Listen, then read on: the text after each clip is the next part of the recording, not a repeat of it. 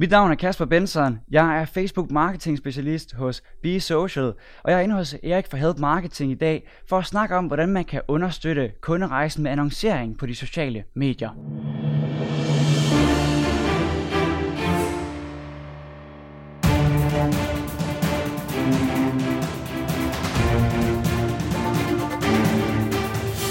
Det her er Help Marketing podcasten, lavet for dig, der arbejder med digital marketing, salg og ledelse, og som gerne vil opnå succes ved at hjælpe andre. Jeg hedder Xings, og Help Marketing producerer som min virksomhed, som hedder Nochmal. 205, det er nummeret på afsnittet her, og det er Kasper Bengtsson, som er på besøg. Fokus med Help Marketing er, at vi skal blive bedre til at hjælpe hinanden, fordi det er den absolut bedste måde at skabe succes for sig selv, men også for andre på, baseret på værdifulde relationer. Og inden vi går videre, så alle jer, som lytter til Help Marketing for første gang, husk nu lige at trykke på den lille abonner-knap på uh, iTunes eller Apple Podcast, eller hvor du nu lytter henne uh, til det her afsnit. Det uh, gør, at du kan få alle afsnit ned helt gratis, helt automatisk, øh, i fremtiden, og der ligger også 200 plus afsnit tilbage øh, i tiden, som og ligger bare og venter på, øh, på dig. Og det gælder selvfølgelig alle, at er der nogle afsnit, man ikke øh, måske øh, lige har fået lyttet til, eller nogle områder, som man tænker, hey, jeg kunne egentlig godt tænke mig at vide lidt mere om det der, eller det der, eller det der. Bare scroll lidt tilbage i appen, og så ligger der altså rigtig mange afsnit og venter derinde. Nå, jeg tænkte, jeg vil lige øh, prøve at fortælle lidt om, øh, hvad der sker i mit efterår, hvor jeg får relativt travlt. Øh, og det er faktisk fordi, jeg den 8. November, der laver jeg et heldagskursus i podcasting øh, sammen med K-Forum. Og øh, der kan man tjekke øh, kforum.dk, hvis man øh, er interesseret i den slags. Øh, så laver jeg faktisk også et, øh, et øh, privat, er det vel egentlig ikke, men et foredrag hos et øh, bureau øh, til deres øh, medarbejdere her i løbet af efteråret. Øh, og så underviser jeg også i, jeg ved ikke, jeg tror ikke, vi er blevet enige om, om det er en hel dag, eller om det er to halve dage, i podcasting hos et større mediehus øh, i København her, også i efteråret. Øh, derudover så underviser jeg så hos øh, det, der hedder Mediekursus, Øh, og det er så kun den tekniske del af øh, setup'et med RSS-feeds og den slags øh, i podcasting. Det kører også her i øh, oktober. Øhm, og så ikke så meget podcasting, men over i content marketing øh, verden, der underviser jeg øh, hos øh, KEA i øh, content marketing. Og så øh, laver jeg et foredrag hos øh, Mors Erhvervsråd, på Mors selvfølgelig, øhm, om marketing og sociale medier og den strategiske, det strategiske perspektiv i det øh, i løbet af oktober. Det bliver også rigtig spændende at komme derover øh, og fortælle om det og se øh, og høre, hvad, øh, hvad øh, erhvervsfolk øh, derover øh, synes om det. Øh, og derudover så øh, holder jeg også et foredrag om podcasting på en øh, større mediekonference i november. Det kan jeg ikke sige så meget om endnu, men øh, det kommer også, det skal jeg nok øh, sige på et senere tidspunkt.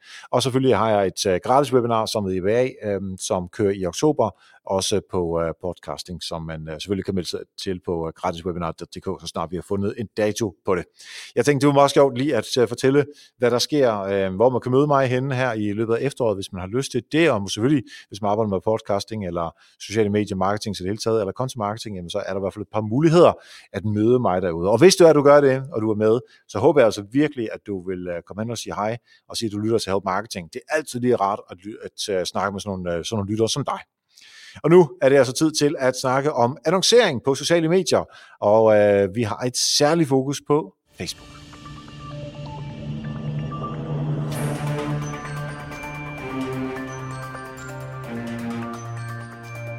Yes, så sidder jeg her live sammen med Kasper Bengtsson, som er Facebook marketing specialist hos Be Social. Og han sidder i Aarhus, øh, mens jeg sidder i hovedkvarteret af Help Marketing i hjertet af København. Velkommen til dig, Kasper. Tusind tak.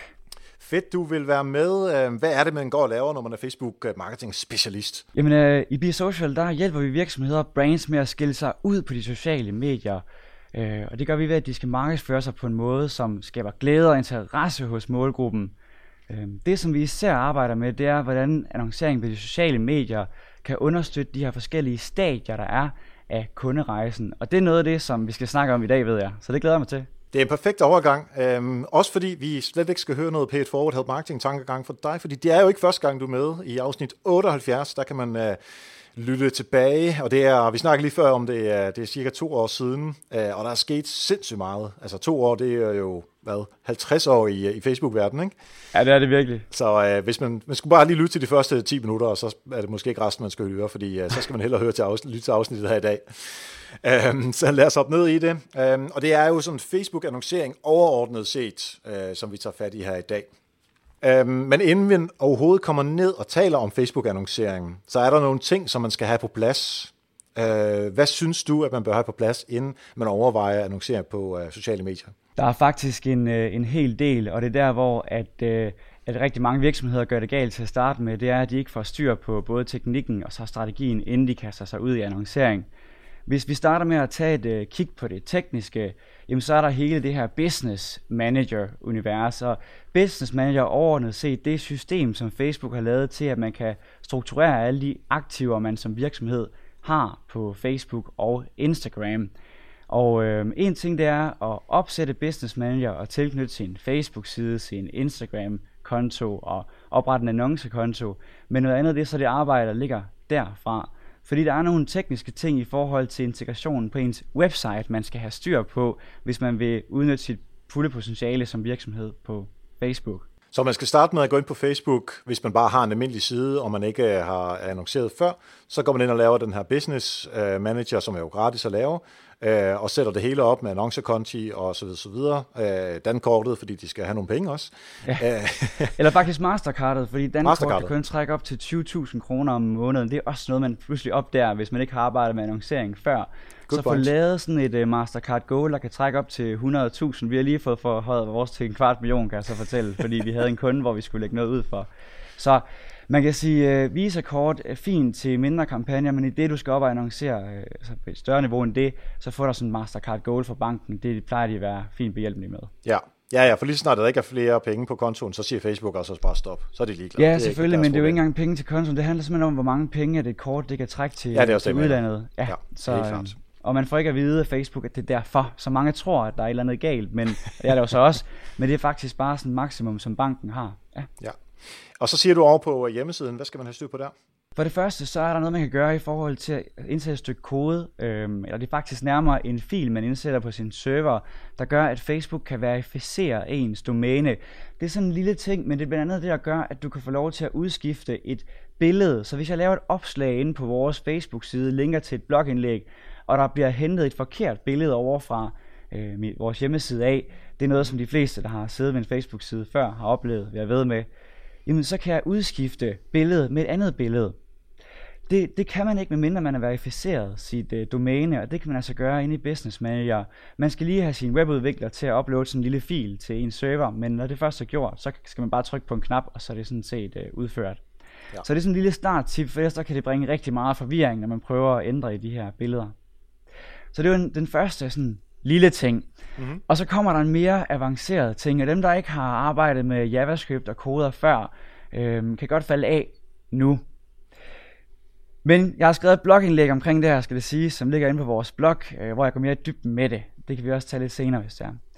Men øh, det handler om Facebooks pixel, og det er et stykke kode, som man indsætter på sin hjemmeside eller webshop, for at den ligesom kan snakke sammen med Facebook, så den sender noget data om ens besøgende over til Facebook. Og det giver en lang række fordele. Det giver den fordel, man kan lave målgrupper bestående af sin website besøgende. Man kan analysere på sin trafik i Facebook Analytics. Man kan optimere til konverteringer. Det kommer vi lidt tilbage til senere også. Og derudover, jamen, så kan man også måle på resultaterne af ens annoncering. Og især det sidste er, er rigtig, rigtig vigtigt, at man kan måle på, på effekten herinde. Det her stykke Facebook-kode, det henter man inde på sin annoncekonto, og så får man sin udvikler til at indsætte det, eller bruger et plugin, til, som der findes til for eksempel øh, WordPress. Mm-hmm. Og så kommer det tekniske heri, det er, at man skal have indstillet det til at indsamle den data, man har brug for. Og jeg kan komme med et eksempel øh, på, hvorfor det kan være lidt avanceret. Vi har opsat en øh, kampagne for en gruppe af tandlæger, hvor at de gerne ville kunne registrere, at når de fik en booking på vegne af deres annoncering på Facebook, om det så var en eksisterende patient, de fik til at gå ind og booke, eller om det var en ny patient. Mm-hmm. Og den eneste måde, hvorpå man kan finde ud af det, altså at tilskrive det rigtigt til ens rapport ind på Facebook, det er, at man laver øh, to forskellige koder. Et stykke kode, som ligesom eksekveres, når det er, at det er en eksisterende patient, og et andet stykke kode, når det er en ny patient. Og de her koder skal man simpelthen et definere og få implementeret ind på ens øh, website. Og det er der altså noget planlægning i, men når først det ligesom er planlagt, og man sender det til udvikleren, så er det ikke noget, der er så svært at implementere i selve koden. Det er simpelthen der med at strukturere dataen rigtigt, som er den store udfordring. Ja. Så ja, det er noget, man kan gå i dybden med på mere avanceret niveau, men jeg mener altså, det er vigtigt, hvis man vil ind og øh, annoncere mere professionelt.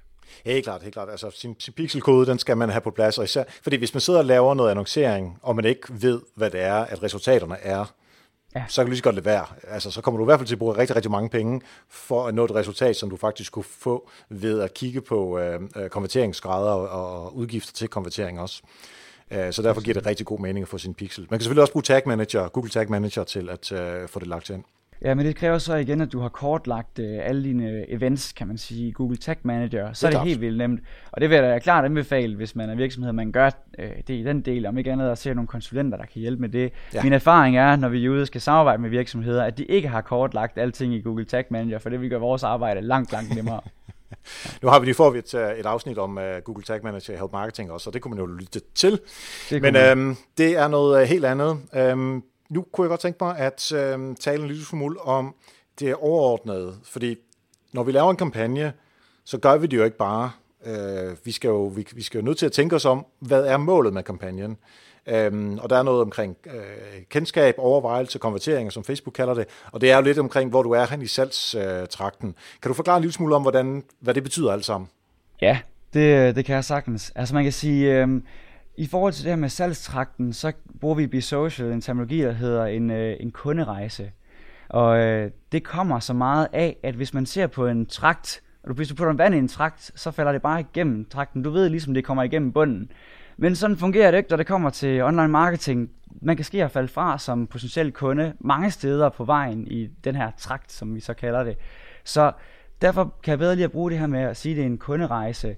Og øh, man kan ligesom sammenligne lidt med sådan et uh, interrail, altså du står på en eller anden destination, øh, eller en sted, en station, og så øh, vil du gerne et sted hen, men det kan ske, at du undervejs bliver, undervejs bliver inspireret til at, at tage et andet stop, eller tage et helt andet tog, og tage et andet sted hen, du har planlagt. Og det er jo i virkeligheden sådan, at rejsen online fungerer, når vi som forbrugere skal ind og købe produkter, eller som beslutningstager i virksomheden skal tage stilling til, hvad mhm. for en løsning vi skal vælge. Så det kan jeg bedre lige at arbejde ud fra, og det synes jeg, man skal tænke ind i det. Og når man tænker det på den måde, så kan man også tænke i det her med, at man med annoncering på de sociale medier kan understøtte forskellige stadier af kunderejsen. Så det er ikke sikkert, at vi bruger annoncering på Facebook til at understøtte hele den her rejse eller fastholde den. Det kan sagtens ske, at vi kun bruger Facebook til at øge kendskabet eller til reelt at konvertere folk i, i det aller, aller sidste stadie af den her kunderejse. Ja. Uh, altså Hvis, bare lige en hurtig ting. Uh, helt klart det der med at arbejde kun rejser eller salgstrakt, det, altså det er sådan lidt uh, terminologi. Når jeg arbejder med salgstrakt, så definerer jeg altid huller i salgstrakten. Ja. Og så vil jeg købe, står man ikke ud og køber en trakt med, med huller i, men altså, det er der, når man taler marketing så er der jo altid huller i. Så, så men anyway, det, det er en, øh, en detalje ting. Men, men jeg har faktisk oplevet at være ude hos virksomheder, hvor de har antaget, at, at man netop altså, bruger Facebook hele vejen igennem. Så mm-hmm. når vi så har fået dem i stadie 1, så skal vi også have dem til stadie 2 i den her uh, ja, trakt. Ja. Og ja. det er en forkert forståelse, fordi det er ikke nødvendigvis sådan, de er i, stadie, altså i, i step 1 først i trakten, og så bagefter er i step 2. Det kan sagtens være, at de starter i step 2. Ja. Så, så man kan sige, det er, det er jo min budskab er bare, prøv at tænke i det som nogle forskellige stadier, man bevæger sig i, i stedet for noget, man ligesom skal ryge igennem som sådan en proces. Enig, det er vi meget enige om.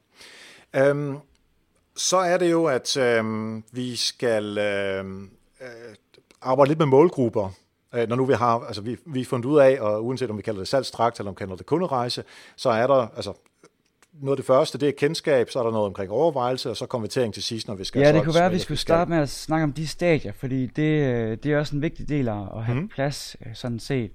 Sige, når vi snakker det her kendskabsområde, øh, så snakker vi, at, at målgruppen ikke kender til vores brand eller produkt endnu. Ja. Så vores opgave er ligesom at... Nu, der er mange, der skabe et behov, det er også måske lidt forkert, fordi at, øh, man skal stedet for at gå ned og se, hvilke behov, som folk har, så skabe et ønske om et produkt. Det er så, hvad det er. Men det her med at, at gå ind og så øge kendskabet til et produkt eller en service. Øh, hvis folk ikke kender til produktet, så er det klart, så skal man jo starte med at øge kendskabet. Ikke? Hvis vi går videre til, øh, til det her med overvejelsen, så er det jo folk, som altså, har vist en eller anden interesse, typisk øh, for ens produkt eller service, og nu skal man så overvise dem om, at det ligesom er det rigtige. Og der gælder det om at give dem den rette information og skabe noget tryghed, så det kan man så også arbejde med i forbindelse med annoncering. Og til sidst så kommer der så konvertering, hvor man kan sige, øhm, nu mangler målgruppen bare en grund til at tage den endelige beslutning, og så kan man give dem en øh, bog til gengæld for, at de må blive ringet op, eller man kan give dem en gratis vareprøve af det hundemad, som man er så stolt af at sælge på Facebook. Ikke? Mm-hmm. Så, så det er sådan lidt, hvad man, hvad man bruger de her stadier til.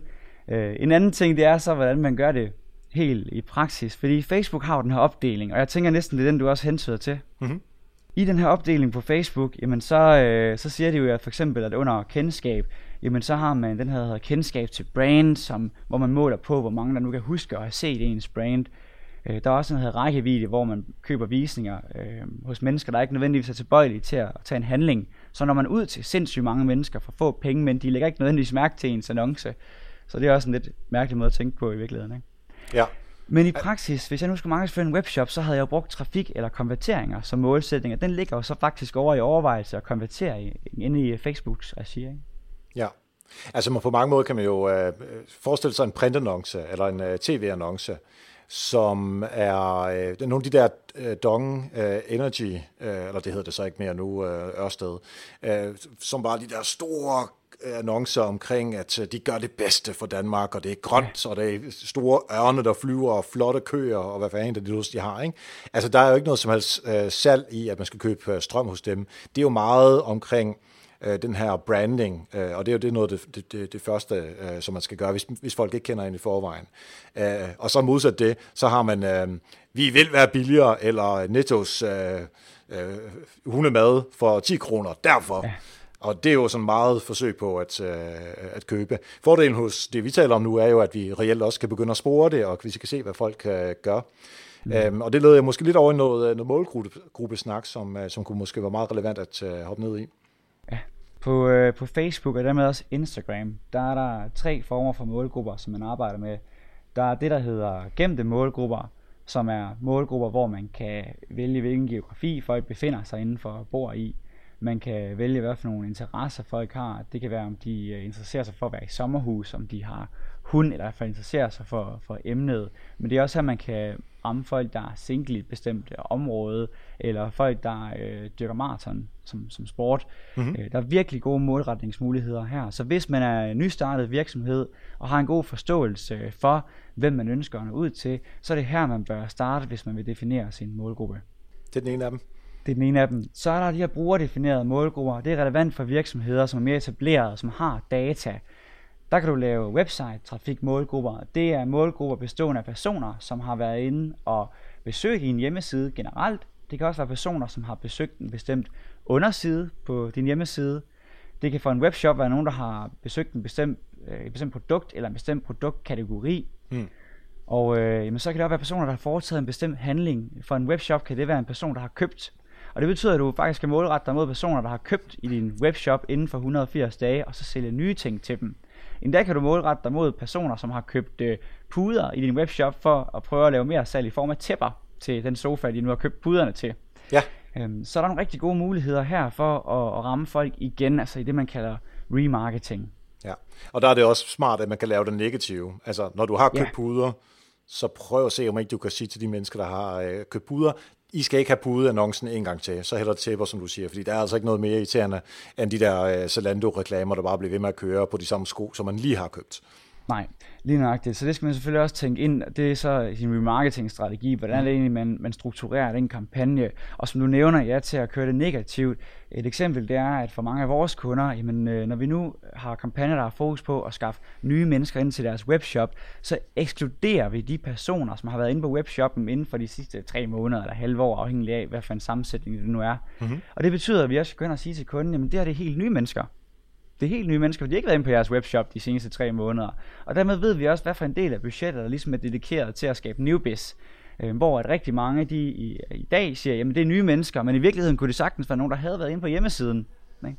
Så man kan bruge det her på, så både til at målrette sig mod personer, men bestemt også, som du siger, til at ekskludere dem fra sine målgrupper. Ja, og det er selvfølgelig også et andet budskab, som man sender til dem, som øh, ikke kender til øh, webshoppen eller til hjemmesiden, end dem, som har været der øh, inden for et par ugers tid. Altså det kan være, man håber man da, at de kan huske en. Og der er budskabet selvfølgelig noget, øh, noget anderledes, så det kan man også tilpasse på den måde. Ja, det er det helt bestemt. Altså, du er nødt til at fortælle om dit koncept og introducere dine værdier og altså virkelig sætte fokus på, hvad det er for nogle budskaber, du vil have folk til at huske omkring din virksomhed, når det er, at du målretter nye mennesker og prøver at skabe en volumen og noget branding der. Ikke? Hvor ja. man kan sige, at hvis vi er over i dem, der har været inde på din hjemmeside, de er i den her overvejelsesfase og på vej til at konvertere, jamen så handler det måske mere om at, at fokusere på at give dem noget viden eller skabe noget tryghed omkring din virksomhed, hvis de ikke har handlet der før, vil at mærke. Ja, og det kommer igen helt... tilbage til din, øh, din kunderejse, altså hvor er folk henne? Ja, fuldstændig. fuldstændig. Ja. Hvad med sådan noget som øh, folk, der har interageret med øh, noget indhold, som du har haft på Facebook? Ja, dem øh, synes jeg helt klart også, man skal, man skal eksperimentere med og inkludere. Altså jeg, jeg, jeg, jeg gør det ud fra den teknologi, vi arbejder i, at vi har det, der hedder kolde og varme målgrupper. Og i en varm målgruppe, vi ligesom opretter, jamen der er både dem, der har besøgt hjemmesiden, men også dem, som har interageret med virksomheden på Facebook inden for en, en periode. Det eneste scenarie, hvor jeg virkelig kan forestille mig, at man ikke skulle gøre det, det er, hvis man lige har haft en shitstorm. Øh, fordi så falder ja. rammer du alle de mennesker, der er trætte af dig, ikke? Øh, men mindre du virkelig skal prøve at reparere noget, og mener, annoncer kan være med til det. Øh, det er sådan en anden, en anden plan. Men, øh, ja, det er klart. Ja, det er en interessant målgruppe, og du kan også lave det baseret på dem, der har interageret med din virksomhedsprofil på Instagram. Øh, så mm. bruger man det aktivt, så kan det også være en relevant målgruppe. Ja, hvad med Messenger? Jeg mener måske ikke, det er en mulighed endnu under interaktion, at det er dem, der har skrevet Messenger. Nej, jeg tror nej. måske, du kan gøre det under den, der hedder side at du så faktisk kan vælge, at det så skal være segmenteret til dem, der har skrevet en besked til dig. Hmm. Det kræver en enorm stor volumen at gøre det. Ja, ja, ja. Ja. Øhm, så, så jeg vil sige, det er ikke noget, vi har brugt til nogle af vores kunder endnu, men jeg kan godt se ideen, hvis det er, at man har et ønske om altså, at, at, at sige, hey, vi har en ny e-bog, øh, som du kan downloade, og så ramme dem, der har skrevet til en i Messenger, fordi man havde en kampagne, hvor de skulle skrive der for at få e-bogen, eller ja. man vil gøre opmærksom på en ny chatbot, man har, eller et eller andet stil der. Mm-hmm. Men som jeg ser det, så er Messenger ikke integreret, sin integreret del af så manges øh, kunderejse endnu i hvert fald, at, at, det, at det er relevant. Det er en interessant tanke. Hvad siger du til uh, uploader e-mails? Ja, hvad siger jeg her efter, efter mig? efter GDPR? Jeg, ja, ja jeg, siger, jeg siger faktisk, lad, lad være med det. Altså hvis du har dataen via din, uh, din website, så, så brug den i stedet for. Ikke? Man kan jo indsamle masser af data via dem, der besøger ens hjemmeside, og mange af dem er sikkert også dem, der er på ens nyhedsbrev, for dem leder man jo via nyhedsbrevet over på ens hjemmeside. Altså jeg kan simpelthen ikke sige, om, om man må eller ej. Jeg vil jo sige, øh, hvis man skal være helt på den sikre side, så, så lad være. Øh, men jeg er virkelig spændt på at se, øh, hvad, hvad det ligesom kommer til at ende ud med, og hvad der bliver gjort af afgørelser på området. Fordi det er i virkeligheden først, når der er en afgørelse, at vi ved, om det er det ene eller det andet. Ja. Ja, og det er så irriterende med øh, nye love og sådan noget, at øh, det skal afprøves. Øh, og man vil jo helst ikke være den, der afprøver det, fordi uanset hvad, så kommer det til at koste rigtig mange penge. Ja, vi er i hvert fald stoppet med at bruge det sådan aktivt øh, hos vores kunder. Så det, det er klart, at hvis der er nogen, der har direkte ønsker om at bruge det, så er det heller ikke os, der går ind og siger, at det skal I øh, bestemt ikke gøre, fordi det vil også være forkert at sige. Ja. Men, men jeg vil hellere afvente og lige se, inden vi i går ind og opfordrer til at gøre det. Men det skal man vide, ja. Der er den, der hedder kundeliste, hvor man kan gå ind og lave målgrupper bestående af det, man har mailadresserne på. Det værste ved, at det her det potentielt ikke er en mulighed, det er, at vi har brugt det meget tidligere til at ekskludere personer fra en, en kampagne, hvor man har fokus på at skaffe nye nyhedsbrevsmodtagere. Ikke? Mm-hmm. Så der vil vi jo gerne vil ekskludere dem, der allerede er på nyhedsbrevet i forvejen. Og det er sådan nogle sammenhænge, hvor jeg tænker, GDPR eller ej, at der må være et rationale i, at man bruger de her oplysninger til øh, at kunne ekskludere folk fra kampagner. Ikke? Altså det, det burde der ikke være noget problem i. Og man så må bruge det til at ramme dem i, med, i forbindelse med kampagner, det er så en anden sag. Og det er det, jeg glæder mig rigtig meget til at se, hvad der ender med at være okay, og hvad der ikke ender med at være okay. Ja. Så. Så hvis der er nogen derude af lyttere, som, bliver, øh, som får fat i øh, datatilsynet, øh, eller andre, som har en interesse i det, eller man kommer i retten med det, så uh, lad os endelig vide. Ja, endelig, endelig. Også gerne før I kommer retten, ikke? Ja, ja præcis. Og må det ikke også, at uh, markedsføring og uh, K-forum og alle de andre der, de kommer til at skrive om, uh, om det uh, første gang, jo, der sker noget? Altså, for at sige det sådan, vi har prøvet at booke advokater ind til at, advokater ind til at give os uh, et svar på det, og, uh, og der er ikke nogen, der har kunnet give os et konkret svar. Uh, de har alle sammen sagt, jamen det finder vi ud af, når der kommer en sag på det. Ja, ja. Så nu er det det svar, jeg begynder at give videre til, til folk, desværre. Ja. Hey, alt det her målgruppearbejde, som vi taler nu om, ikke? Ja. Øhm, det er vel også noget, som man kan samle på kryds og tværs. Ja, og det er netop her, hvor at, at jeg så nævner det her med kolde og varme målgrupper. Så i stedet for, at du skal til at lave øh, tre annoncesæt, hvor du så har et, der har målgruppen folk, der har interageret, et, der har målgruppen websitebesøgende, øh, og så et, der har målgruppen øh, likes eller et eller andet, men så kan man altså få, få samlet dem her i en øh, målgruppe, og så bare lave et annoncesæt, som repræsenterer den her samlede varme målgruppe. Og det synes jeg er en langt nemmere måde at, at arbejde med det her på. Ja. Um, og kan du lige forklare det her med uh, kampagne, annoncesæt og så annoncer? Yes. Så når man arbejder med annoncering på Facebook og Instagram, og egentlig også efterhånden de fleste andre platforme, øh, er vi ude i Snapchat-annoncering, så har de struktureret det på samme måde. De har efterabet meget af Facebooks platform. Det gælder begge veje. Hmm. Øh, men det er tre niveauer, og det første niveau, det er kampagneniveau. Her der definerer man, hvad man gerne vil opnå med sin kampagne, altså sin målsætning. Så er der annoncesæt-niveau. Der definerer man sin målgruppe, hvad for nogle placeringer, som annoncerne har derunder, skal, skal bevise på, og så også øh, budgettet for ens kampagne. Og det er sådan en grov træk, for der er nogle flere indstillinger. Og så til sidst, der kommer annonces, øh, annonceniveau så, og på annonceniveau, der skal du så definere, hvad du vil vise folk, øh, som er i den her målgruppe, annoncesættet repræsenterer. Og der, hvor det bliver relevant, jamen det er jo, at man kan skræddersy annoncebudskaber til nogle helt konkrete målgrupper. Så hvis jeg har et sportsprodukt, så kan jeg lave en kampagne, der har målsætningen øh, konverteringer, for eksempel, hvor jeg vil have folk til at handle over på min webshop. Så kan jeg lave et annoncesæt, som repræsenterer mountainbiker, og et andet, som repræsenterer maratonløbere.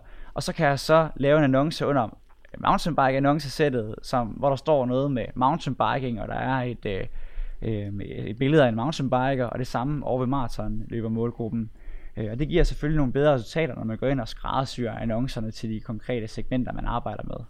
Ja, så er der, altså det leder jo naturligt over til at sige, alt efter hvad øh, dit kampagnemål er, så øh, vil du vælge nogle forskellige målgrupper, og dermed vil du også skulle vælge nogle forskellige øh, annoncer, og dermed budskaber og, og billeder og, og hele sådan copywriting-delen. Helt bestemt. Hvis vi snakker, at vi skal være det sted, der opdagelse eller kendskab i, i den her kunderejse, jamen så vil vi sandsynligvis bruge gemte målgrupper, hvor vi bruger Facebooks data til at definere de forskellige segmenter. Men vi kan også bruge det, der hedder kopimålgrupper, øh, hvor vi simpelthen går ind og siger til Facebook, jeg vil gerne nå ud til mennesker, der ligner en af mine brugerdefinerede målgrupper. Så har jeg en brugerdefineret målgruppe bestående af dem, der har købt på min webshop, så kan jeg simpelthen lave en målgruppe bestående af dem, der ligner mine købere. Og den målgruppe, den opdaterer sig selv hele tiden, så den konstant afspejler de mennesker, der, der køber inde på min webshop. Og det har vi erfaret, at det øh, giver nogle super gode resultater, fordi Facebooks algoritme kan langt bedre definere øh, målgrupper, end vi selv kan, baseret på vores antagelser omkring de mennesker, vi skal målrette os imod. Ja. Um, kan man sige nogle øh, gyldne regler om, hvis du har en kampagne, at den skal have fem annoncesæt, og hvert annoncesæt skal have tre annoncer? Kan man sige sådan noget, eller er det helt uh, hul i hovedet? Det, det kan man ikke, for det kommer helt an på den konkrete case. Altså i princippet, så, øh, så er der forskellige måder at strukturere sin kampagne på. I VSocial, der arbejder vi ud for sådan en meget enkel struktur, hvor man arbejder øh, meget på annonce-sæt-niveau, i stedet for på kampagneniveau.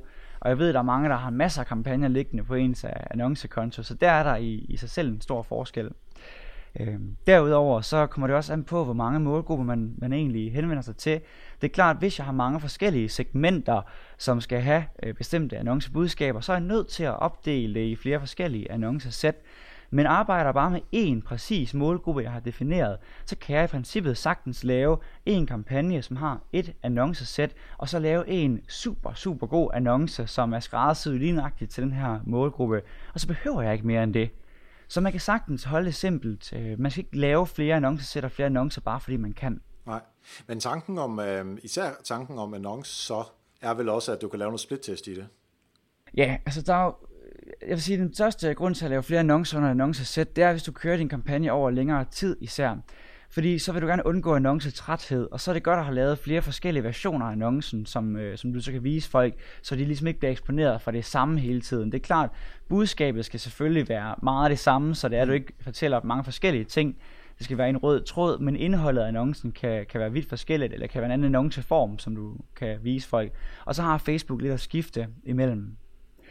Så er der det her, du nævner som værende split-test, og det er fordi, har du flere annoncer under et annoncesæt, så vil Facebook gå ind og vise begge annoncer omkring de her 500 gange, måske lidt mindre end det, og så vil den gå ind og så bruge pengene på den annonce, der performer bedst.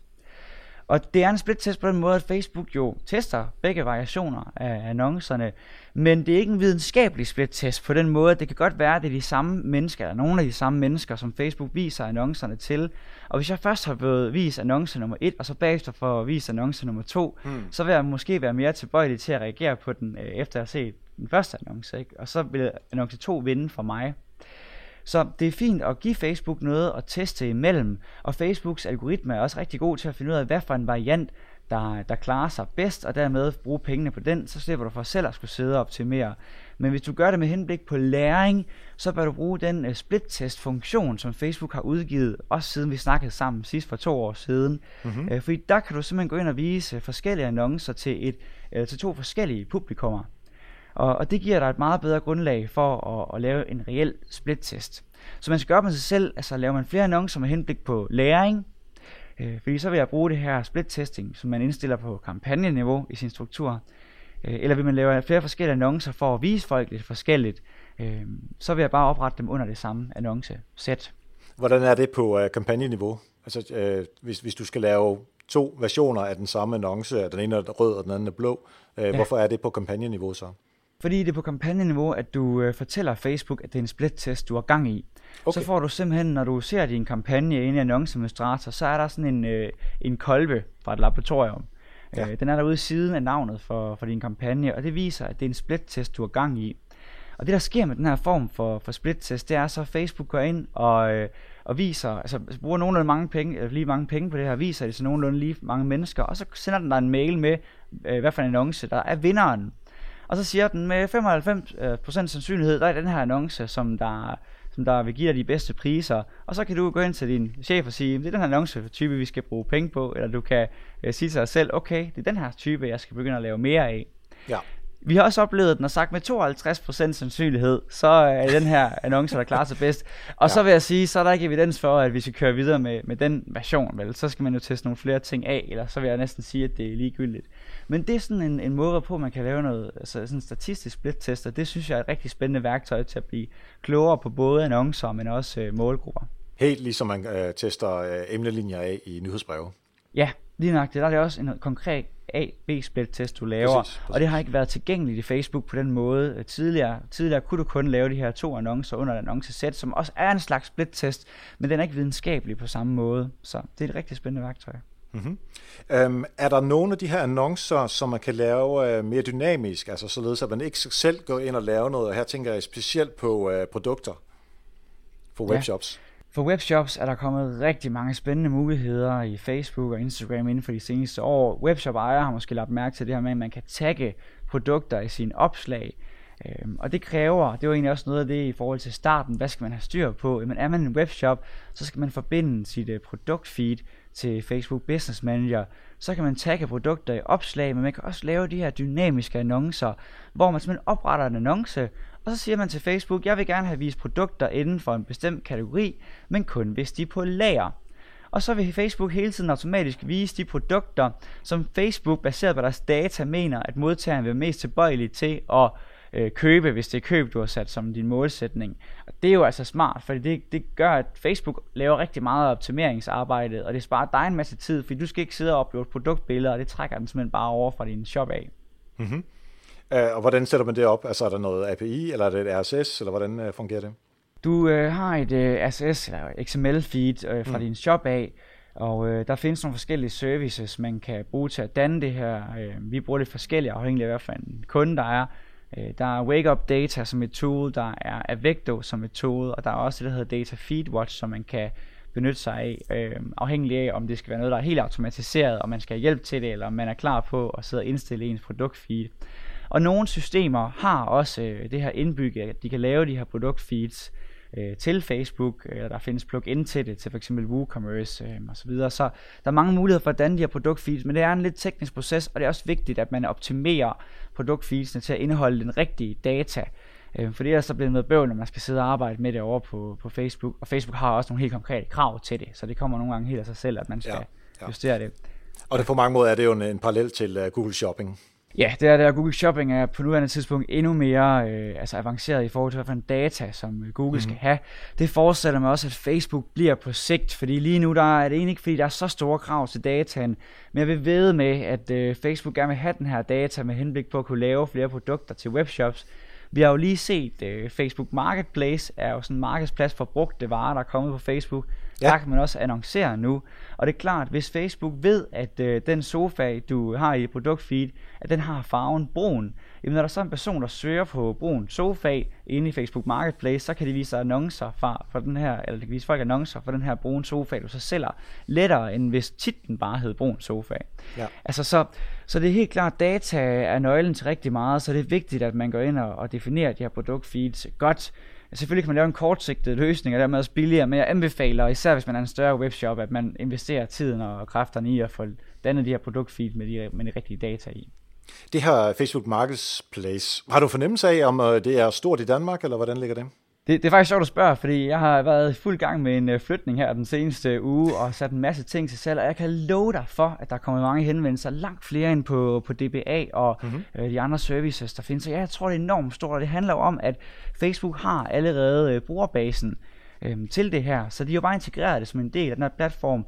De har brugt deres interface til at lave det enormt intuitivt, både at gå ind og uploade de her produkter, både fra mobil og fra computer, og til at have samtaler via Messenger omkring afhentning af produkterne. Ja, og, ja. Jamen, altså, det, det er genialt lavet, så jeg, jeg er helt sikker på, at det er noget, der vil, vil slå igennem, øh, altså også øh, endnu mere, end det er allerede nu i Danmark. Det er imponerende, hvor hurtigt, at folk de har taget det til sig. Hvordan er det med betaling? Er det, øh, kan man, er det bare mobile pay, eller er det, skal det være via Facebook? Lige nu er det ikke via Facebook, i hvert fald ikke i Danmark, men det er også en ting, jeg er helt sikker på bliver implementeret, at man kan foretage det via Facebook, fordi Facebook er meget interesseret i den her betalingsdata. Ja. Jo mere vi betaler via Facebook, jamen altså, jo mere data har de på, hvad vi går og køber på nettet, og det er jo enormt, enormt værdifuldt for, for hele deres datamotor. Men jeg tror lige, der går lidt tid, fordi at Facebook er ikke så glad for i øjeblikket at gå ud og, og melde ud, øh, omkring noget af de tracker på folks øh, køb og så videre. Så, så lad os lige give dem lidt tid til at komme over de værste, de værste kriser, og så skal vi nok se nogle rigtig spændende produktnyheder for dem i forhold til det her med at, at målrette sig folk med en bestemt købsadfærd. Det er jo noget af det, hvor Google er, er rigtig altså, gode ja. lige nu. Øh, og de er ikke så udskældte, fordi der ikke er så meget synlighed omkring deres metoder. Øh, så snart at den her øh, krise lige er overstået hos Facebook, så kommer vi til at se nogle af de samme funktionaliteter. Og det er klart, som en øh, Facebook-nørd, så, øh, så glæder jeg mig rigtig meget til det. Hvis nu vi skulle sige, at vi var en virksomhed, som måske ikke er så kendt, vi har ja. nogle produkter, som heller ikke er så kendte, øh, hvordan vil du så sætte en, øh, en kampagne og annoncesæt, og dermed også annoncer op, det er lidt op til dig, om det er sofaer, eller om det er æg, eller om det er øh, cykler. Det er sådan lidt op til dig, men hvordan vil du tænke det? Ja, så, så det, det er et virkelig interessant spørgsmål, ikke? fordi at, at hvis, hvis jeg kunne komme med et konkret svar på det, øh, så tror jeg, at det er langt nemmere at annoncere på Facebook end som så. Men øh, jeg, jeg har egentlig et, et, et forslag til dig med din, med din case her, og, og det vil være en, øh, en kombination af influencer marketing og så, øh, og så annoncering på sociale medier. Det er noget, vi, vi social har snakket meget om på det sidste, at, at det er en interessant tilgang til annoncering. Fordi hvis du har et nyt produkt, og du har et ukendt øh, firma, og du går ud og påstår, at det her det er virkelig bare helt fantastisk, øh, så kan du godt få lidt udfordringer. Jeg tror i hvert fald, at det bliver svært. Altså, der skal mange kliks til at, at konvertere en kunde. Ikke? Mm. Så det kan godt ske, at det ikke bliver særlig profitabelt for dig. Men en spændende tilgang kunne være at tage fat i et firma som Brand Heroes eller Social Works, som arbejder med influencer og, og bloggere, og så få dem til at tage kontakt til en relevant influencer øh, inden for det her marked, du, øh, du er meget interesseret i at, at nå ud til. Og så få dem til at simpelthen at lave en sponsoreret artikel øh, omkring det produkt, du nu har, hvor de måske tester det og fortæller om deres oplevelse. Der er det selvfølgelig vigtigt, det er så også noget, de føler, de kan stå indenfor. Øhm, Ja, og men, man er ja. ærlig omkring, hvad det er, man gør. Øh, der er ja. jo stadigvæk masser af brødende kar inden for jo, det her område. men, det, men det, det skal man så også. Det, det er efterhånden også noget, der er så meget lovgivning på, at, øh, at der skal selvfølgelig stå sponsoreret, og ja. og ja, man skal holde øje med, om det er rent faktisk nogen, der har øh, de her besøgende, som de siger, de har. Men der ved jeg, at de her firmaer, de har nævnt, at det er i hvert fald nogen, der arbejder seriøst med de her influencer, mm-hmm. så, så det, kan man, det kan man stole på. Men det kunne være interessant en af fordi du har ligesom brug for noget indhold, der bekræfter folk i, at det er det rigtige. Men det indhold det er ikke så meget værd. Hvis det bare er, at det ligger inde på en blog, selvfølgelig har det også en effekt i sig selv, der er nogle besøgende. Men det du så kan gøre, det er, at du kan simpelthen distribuere det her ud og det kan du gøre via bloggerens Facebook-side, øh, som annoncerer med den, den her blogger som afsender. Men du kan også gøre det med din egen øh, Facebook-side som afsender, og så tag det her blogindlæg og link til det. Send en masse trafik herover. Og jeg vil ved med, at den her trafik, den kommer til at koste en brøkdel af, hvad det nu har kostet, hvis du bare sendte dem over på en eller anden produktside over på din egen hjemmeside. Så det du siger er, at øh, der er en eller anden influencer, som på sin blog har skrevet et eller andet om, hvor, hvor fine øh, cykler eller øh, brune sofaer øh, dine virksomheder har. Øhm, og så tager man øhm, og siger opslag, få folk ind på den her øh, WordPress-side, for ligesom at læse om øh, din virksomhed og, og dine produkter. Lige nøjagtigt, lige nøjagtigt. Og der vil trafik være en oplagt målsætning, for der mm. må virkelig bare få så mange mennesker som muligt til at klikke sig over på, øh, på den her landingsside, ja, som ja. er så et blogindlæg i det her tilfælde. Jeg vil nok også optimere til det, der hedder visning af landingsside. Det er sådan en teknikalitet. Men så vil Facebook fokusere på at nå folk, når de er mest tilbøjelige til ikke bare at klikke på annoncen øh, og klikke på linket dermed, men også indlæse siden. Og det er simpelthen fordi Facebook har fundet ud af, at øh, altså omkring en tredjedel af dem, der klikker på annoncer eller bare på indhold på Facebook, at de aldrig når at loade siden, fordi mm. de kan sidde med en langsom øh, netforbindelse på mobilen eller et eller andet. Så vi ved med, at når man så optimerer til det her, så fokuserer Facebook på folk, der sidder med nogle, øh, på nogle 4G-forbindelser, eller, eller hvor der ja, er wifi. Ja. Ja. Og det, det er bare med at tage med, fordi det er jo det, du egentlig ønsker, det er, at de rent faktisk læser det her indlæg. Ikke? Ja. Ja, der, der vil jeg så tilføje, altså det er jo ikke kun influencers, som man kan bruge. God gammeldags klassisk PR øh, ja, for god omtale er jo fuldstændig det samme. Og der behøver du ikke engang at uh, tænke på at skrive, at det er sponsoreret, fordi det er jo altid en udfordring i forhold til din autoritet og troværdighed, at der er nogen, der er sponsoreret for at sige, at din sofa den er super cool. Vi har faktisk en case, hvor vi overtog en kunde fra, fra et andet bureau, øh, og hvor vi gik ind og netop valgte en tilgang, der hedder at tage en pressemeddelelse fra, fra børsen, hvor at de ligesom var, var blevet, øh, de har fået det i forbindelse med lancering, var de blevet nævnt, og det var en god overskrift og sådan nogle ting. Så der kørte vi så øh, hvad hedder det, både trafik ind på den, men også bare brugte det til at øge kendskabet til forretningen. Det gav langt bedre resultater, end de har fået med den tidligere indsats, hvor de bare havde så lavet nogle meget, måske mere spamende annoncer. Ikke? Ja, så, og så, så vil det næste skridt så være, så det næste skridt vil være, at øh, alle de mennesker, som har klikket på linket, øh, optimeret også til, at man kan se landingssiden, dem vil du så øh, lave en ny målgruppe på, så sige, måske kan vi være lidt mere aggressive over for de her, eller hvad? Ja, og der får du så udfordringen øh, med, at hvis du har lidt more til børsens hjemmeside, du kan ikke have et Facebook-pixel liggende op på, på børsens hjemmeside til at Nej. lave din remarketing-målgrupper med, men det kan du til gengæld lave en aftale med en blogger om, at der lige på den her underside er dit Facebook-pixel, eller at der bliver delt en målgruppe med dig øh, via altså, bloggerens annoncekonto. Det er to måder at gøre det på. Men, men kan øh, du ikke nøjes med øh, at se på, hvem der har klikket på linket? Nej, fordi jeg mener ikke, at den der hedder interaktion, øh, inde i Facebook sige, jeg er ikke sikker på, at øh, trafik over, så klik over Nej, okay. til en hjemmeside, det kommer med i den. Øh, og det er faktisk øh, en ting, jeg har været i gang med at undersøge i forbindelse med en kunde, øh, om øh, klik på link, det kan rømme med under den her interaktion. Og så vidt jeg kunne se i Facebooks dokumentation, jamen så gjorde den ikke. Men jeg må være svar skyldig, det kan godt ske, at man kan gøre det. Jeg kan bare ikke finde øh, noget data på, om, om, det, om det er tilfældet. Fair nok. Så jeg vil helt klart tage den her interaktionsmålgruppe med, for der kan være nogen, der har sendt det til nogen via Messenger, eller nogen, der bare har interageret med det, uden nødvendigvis lige at klikke sig over på landingssiden. Så det vil kun være en fordel, helt bestemt. Ja. Jeg kan huske, at jeg stillede det her, øh, kom, eller det her spørgsmål, som jeg vil stille dig nu. Det stillede jeg dig også for to år siden. Ja. Hvad koster det? Ja. Jamen altså, man kan sagtens komme med nogle grundlæggende, grundlæggende priser, men det er så forskelligt. det man skal kigge på, det er jo egentlig sine historiske data. Altså når det kommer til annoncering på Facebook, så vil man typisk blive afregnet ud fra, fra per, altså per tusinde visninger, ikke? altså CPM. Så du betaler for visninger, og øh, din pris per klik, eller per konvertering, eller per lead, afhænger så af, hvor mange gange, at den her annonce skal vises, før den her handling, den indtræffer. Mm-hmm. Jo flere gange, at øh, handlingen indtræffer med de tusinde visninger, øh, jamen, jo mere får du altså for de penge, du har brugt på de her tusinde visninger. Ja. Så det er sådan en, en ting, som, som man bør bruge til at lave sin, sin udregning. Ikke? Så prisen, den, den afhænger så af, hvis vi kigger på prisen for visningerne, af, af hvor attraktive de her annoncepladser, som du byder på, er. I forbindelse med Black Friday, der stiger priserne på Facebook helt markant, fordi at der er meget mere efterspørgsel, end der plejer at være. Det vil sige, at du skal have i mente øh, den målgruppe, som du er interesseret i at nå, eller altså, hvor stor er efterspørgsel den, hvor stor er efterspørgselen på netop de pladser hos øh, målgruppen, som øh, du er interesseret i.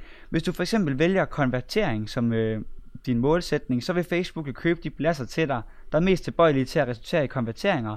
Men det er sikkert også de pladser, som rigtig mange andre annoncører er interesseret i, fordi mm. hvem vil ikke have konverteringer? Ikke? Så de er jo dyrere, de pladser, end hvis du bare siger, at målsætningen skal være rækkevidde. Så når du længere ud, men så er folk så ikke så tilbøjelige til at, at foretage en handling. Ikke? Så det er også noget med de målsætninger at gøre. Så er det noget med placeringer at gøre. Det er klart, at newsfeed-annoncer er jo mere attraktive, fordi folk ligesom får det hele billede, og det har en større brandingværdi, end hvis de placerer i det her audience network, som er annoncer, der fx placeres i mobilapplikationer. Øh, mellem levels i, i spil kan det være. Mm. Så det kan være helt vildt svært at regne det her ud på forhånd, og derfor er man nødt til lige at, at, at teste og så få noget historisk data på det. Ja. Og så er der også hele den her adfærd i forhold til annoncen. Altså annoncer, der får meget social feedback, så likes, kommentarer og delinger, øh, ser Facebook meget mere generelt på, en annonce, altså, eller hvad er det positivt på, en annoncer, som, øh, som der modtager negativ feedback, det vil sige, at folk de skjuler dem, når de får dem i nyhedsstrømmen. Og der er vi også tilbage til den her øh, case med den her øh, influencer, at det kan være en meget mere øh, blød tilgang til markedsføring, at man bruger en influencer, end man bare selv påstår, at ens produkt er fantastisk. Og dermed kan du også få en højere relevansscore øh, i Facebook-regi. Og den her relevansscore, den viser, hvor godt folk tager imod annoncerne, og det gør, at du kan vinde aktionen over andre annoncører, og dermed få nogle bedre priser. Så alle de her ting, det er altså det, der med til at afgøre, hvad for nogle priser du får. Øh, så, så jeg kan sagtens sidde sammen med en kunde, så kan jeg sige, jamen et klik kan ligge på mellem 50 øre og, og 10 øh, kroner. Og hvis man så ser på, jamen øh, hvad er en god pris så? Jamen det afhænger jo så af, hvad et, hvis det er et klik, vi snakker om, hvad et klik mm. er værd for dig. Hvad er en god pris på en konvertering? Jamen det, det afhænger af, hvad en, en kunde er værd for dig. Så i bund og grund, så skal man regne baglands. Man skal starte med at se på, hvad er det, jeg ønsker at opnå, og hvor mange penge er så villige til at give for, villige til at, give for at opnå det her. Og så kan man begynde at annoncere og se, kan det lade sig gøre at opnå det til den pris, jeg er villig til at give.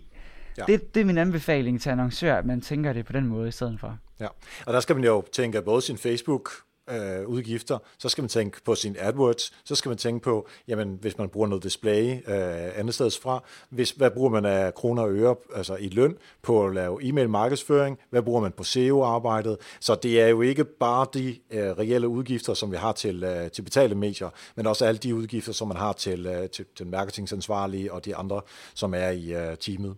Ja, Lige nøjagtigt. Og det er jo også en snak, vi har haft. Så nu arbejder vi lidt med lidt større virksomheder efterhånden, og, og de ser jo på deres budgetter på en helt anden måde. Men vi har nogle gange haft en snak med de her iværksættere, som har haft meget, meget små månedlige budgetter til annoncering omkring det her med, at, at det er klart, hvis de også tæller øh, vores omkostning med ja, som, ja. Øh, som annonce, altså som en markedsføringsomkostning, og de kun har et budget på deres sige helt ned til en 2-3.000 kroner om måneden til annoncering, så bliver det virkelig svært at skabe profitable kampagner, ikke? Ja, Fordi ja. At, men altså, hvis de nu havde ansat en medarbejder til det, så havde de jo tænkt det som en lønningsomkostning, og ikke som en markedsføringsomkostning. Ja, ja. Øhm, så der er også en kæmpe snak omkring det, ja, hvor meget tid bruger man, eller hvis man bruger en ekstern samarbejdspartner på, hvad, hvad koster den her samarbejdspartner så? Øh, for det skal jo give mening i forhold til det, man afsætter til sin annoncering på, på Facebook. Øhm, så derfor, inden man går også i gang med at annoncere på Facebook, man vil også tænke over, hvor meget tid kræver det faktisk. Og det, det kræver tid. Altså, hvis man, mindre man har et, et virkelig fantastisk produkt, som bare, bare skal vises, før at det vælter ind med salg, jamen så kræver det altså en enorm stor indsats for at få det her til at, at blive en god forretning, når man pusher det ud til helt nye mennesker i hvert fald. Ja. Øhm, så det er ikke noget, man kommer sovende til, det er det altså ikke. Nu, øh, nu får du til at lyde som om, at det er, det, øh, det er svært, og det er det værste i verden, og øh, skyer på himlen og sådan noget. Øhm, så derfor lige om lidt, der kunne jeg godt tænke mig at øh, høre nogle helt konkrete tips fra dig, råd, som man nemt kan implementere, sådan relativt kort, så vi lige får et, øh, et overblik. Men inden da, der vil jeg gerne have lov til at takke alle jer, der lytter med til Help Marketing hver eneste uge. Og jeg kan sige, at august er en super interessant måned for øh, Anita og mig i forhold til Help Marketing-bogen, fordi der er mange, der køber øh, Help Marketing-bogen i august, fordi de går klar til uh, semesterundervisning. Øhm, så der er virkelig øh, gang i dem at få sendt nogle uh, bøger afsted. Det er super cool. Uh, og derfor, uh, ikke kun derfor, men også derfor, har vi sat os for at øhm, sætte lidt mere fokus på uh, Help Marketing-bogen som, i, som et undervisningsværktøj øh, redskab, hvad man nu kalder det, hos de forskellige erhvervsakademier eller på øh, universiteterne øh, eller andre steder. Øh, så der er vi i dialog med nogle øh, forskellige, og den bliver allerede brugt øh, forskellige steder, men øh, vi er i dialog med andre også, og øh, en ting, som vi har lavet, eller er i gang med at lave nu her, det er at få lavet en masse tests på de forskellige kapitlers indhold.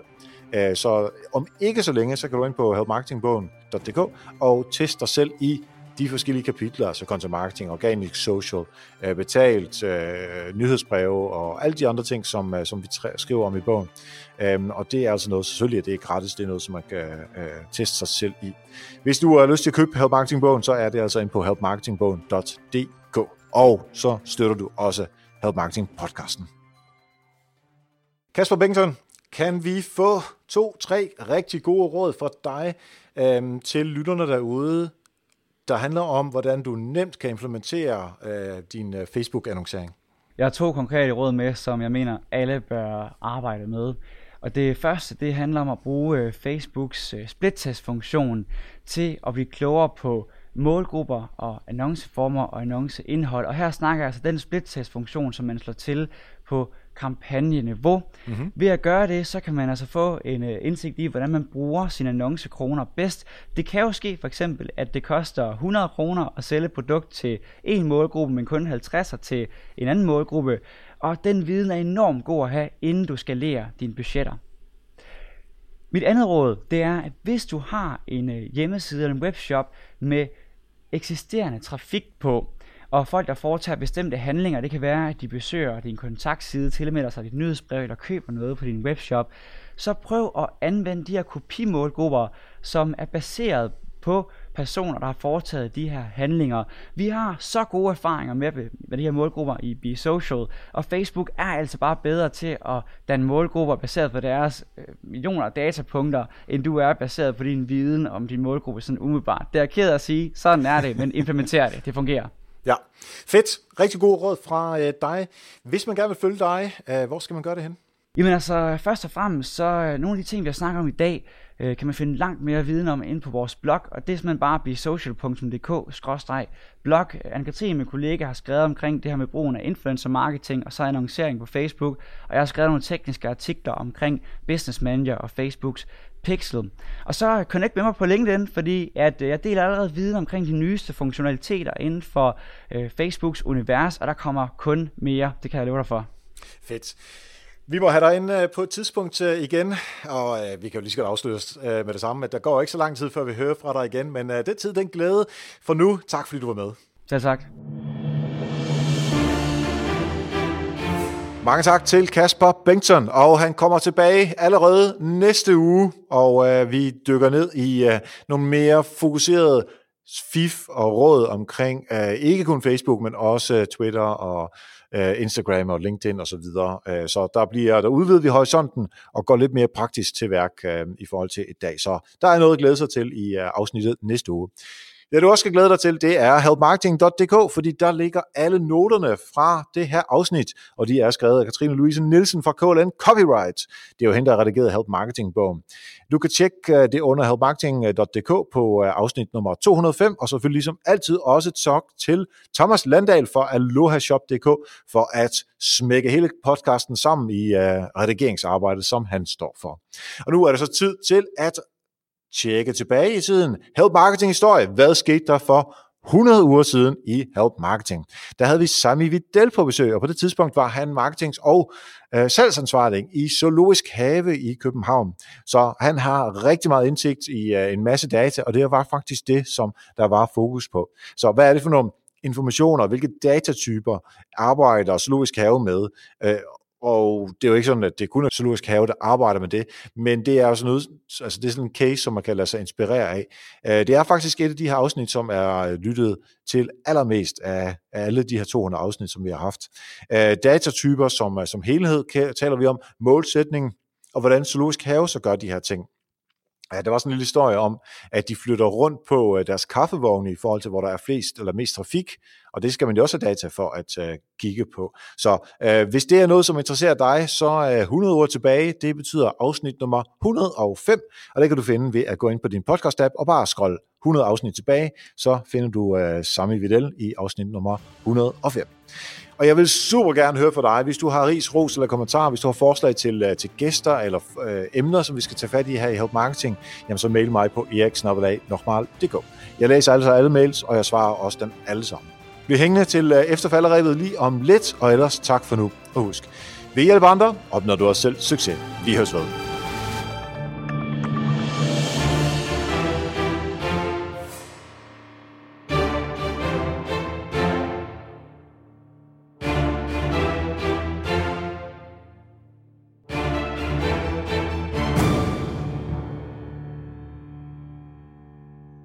Og her efter falderæbet, der har jeg sådan set bare en anbefaling, og det er en anbefaling til en podcast, som hedder Business Wars.